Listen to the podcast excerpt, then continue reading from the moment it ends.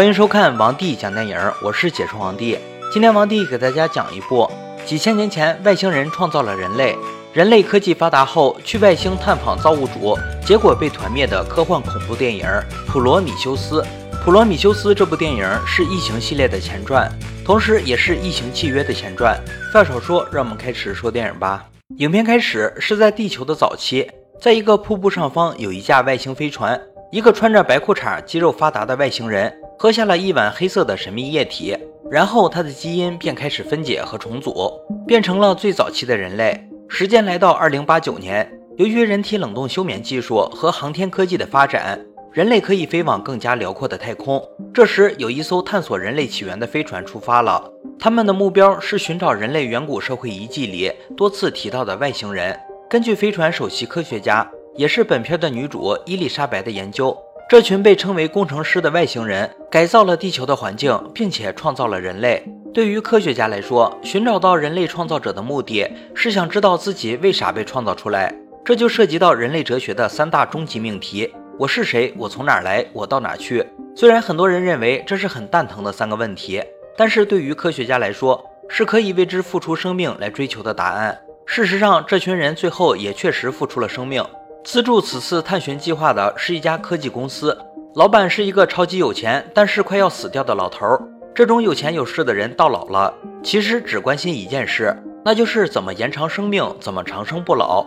科学家为了探索人类的起源，有钱人为了获得延续生命的方法，于是，一拍即合，组成了这支探险队，并且以希腊神话里创造人类的天神普罗米修斯命名。一群人冷冻休眠两年后，被飞船上的大卫给唤醒了。大卫是被人类创造出来、拥有人类情感的生化人，他的学习能力极强，除了不能生育，其他技能几乎全部超过人类。生化人是人类创造的，而人类又是名叫工程师的外星人创造的。这就形成了一个很有意思的有关造物主和被造者之间的关系。刚刚苏醒的队员们，在资助人老头的女儿，也是飞船的负责人高冷女的主持下，召开了简单的动员大会。飞船就飞往这个死寂的星球，外星人的坐标正是这个星球。一行人顺利降落，星球上毫无生机，只有一排可疑的建筑物。建筑物明显不是自然形成，八成就是外星人的遗迹。于是，飞船上的科学家还有生化人大卫开着小车就去探险了。建筑物也不是实心的，这群人进去后就沿着通道前进。这时，脱离队伍的大卫发现一处比较可疑的地方，捣鼓了几下，竟然真的触发了某种机关。通道里忽然就出现了比较清晰的全息投影，影像里几个高大的人形生物在通道里奔跑，其中一个人形生物在奔跑过程中倒地不起。等影像消失。这群人在那个地方竟然真的发现了一具尸体。女主也就是科学家伊丽莎白，还有她男朋友特别兴奋，苦苦寻觅那么久，终于发现了外星人的踪迹。经过检测表明，这个外星生物已经死了两千年了。不过他们也不想想，这么强的外星人都死在了建筑物里，这里肯定充满了危险。这时候，龙套大胡子和龙套眼镜男心里感觉莫名的慌乱。于是，身为一个注定要死的龙套，他们嚷嚷着不想在这里待着，要先回飞船。两个龙套刚走没多久，飞船上的留守人员就跟先前小队说风暴要来了。高冷女还告诉他们，十五分钟后就关闭飞船舱门，你们爱回不回。这时候也没招，正研究这个建筑物的女主就带上了外星人头，匆匆撤退。但是生化人大卫却鬼鬼祟祟的带走了建筑物里一个装着有机物的柱状容器。这容器里装的就是能让人类变成异形的黑水儿。这群人一出建筑物，风暴就来了。本来是可以在风暴追上他们之前到达飞船，谁知道那颗外星人头突然掉落，于是女主就心急火燎的去捡了，差点没死在外头。还好男朋友和生化人大卫舍命相救，好不容易弄回来的人头，研究的时候发现外面是一层头盔，打开后是一颗酷似人类的头，而且检测后发现。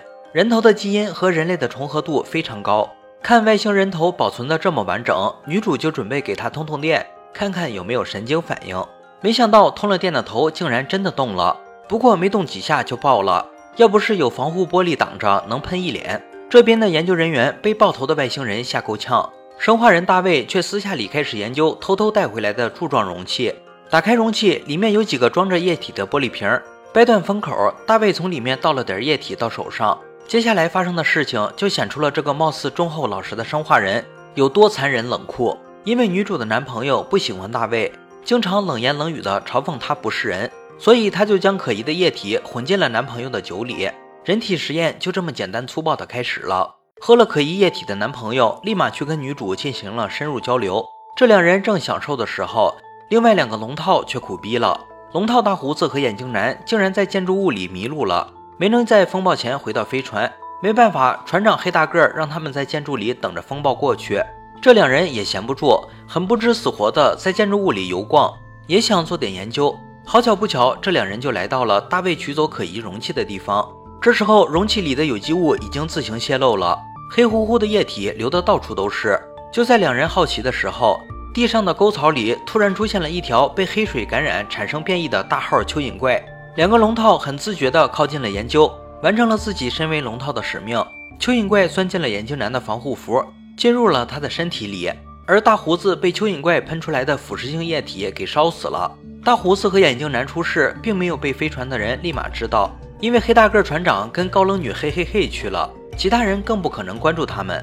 就这样，到了第二天早上，女主还在床上躺着，男朋友早早起来，喝了黑水的他也开始有了反应。男朋友发现眼睛里面竟然有一个小虫子在动。把他吓够呛。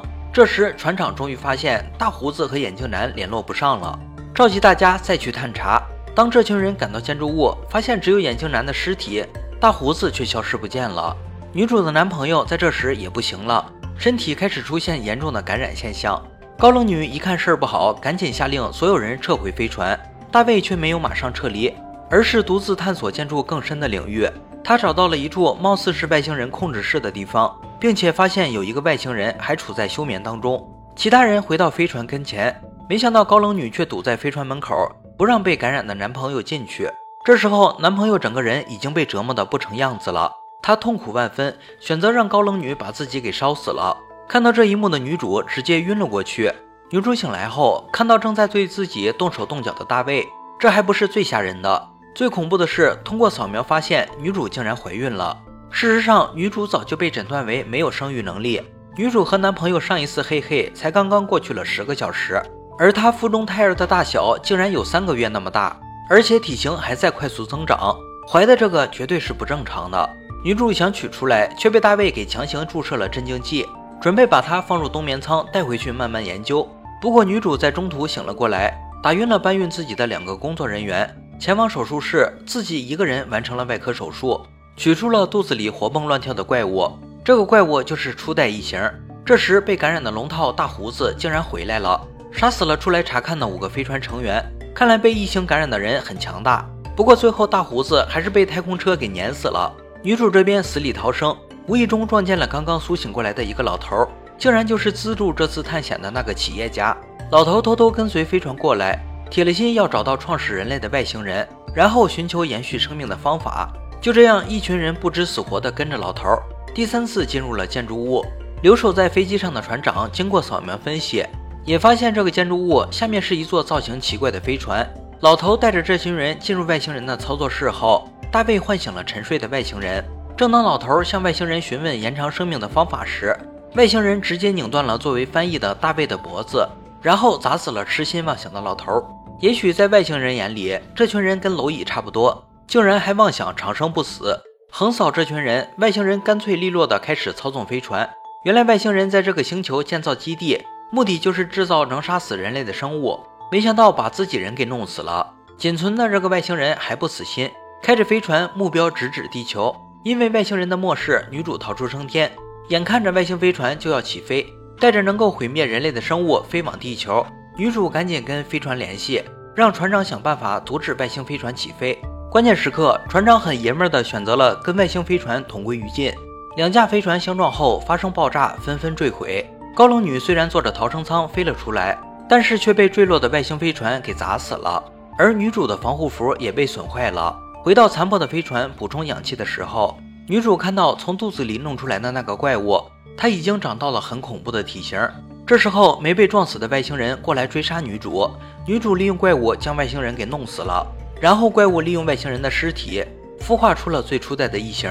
女主这边飞船坠毁，回家无望，自己追寻了多年的造物主却要毁灭人类。一连串的打击下，女主整个人都崩溃了。就在她痛哭的时候，突然听到了大卫在联系她，虽然断了头，但这家伙依然还活着。他告诉女主，附近还有很多外星人的飞船，可以带他们离开这里。女主救起了大卫之后，果然找到了另一艘飞船。不过女主并不打算回到地球，她选择了前往外星人的母星。她想亲自问问，为什么创造了人之后却又要毁灭掉？电影到这里就结束了。普罗米修斯的剧情和异形做到了完美的对接，但王帝认为它比异形要更为深刻和深邃。作为一部有存在价值的恐怖片，它没有刻意表明有关种族、科技、宇宙等方面的内容，而是让观众自己去挖掘。这一点就足以让喜欢推理的观众惊喜。作为《异形前传》三部曲中的第一部，斯科特导演可谓用心良苦，为前传后两部作品做了大量铺垫。与《异形》系列不同，前传已经将重心转移到探索人类起源，甚至上升到哲学的高度。总的来说，这部作品是《异形》系列承前启后的重要作品。喜欢《异形》的小伙伴千万不要错过。好了，今天的电影就讲到这里了。喜欢王帝解说就点个关注吧。王帝讲电影，有你更精彩。我们下期再见。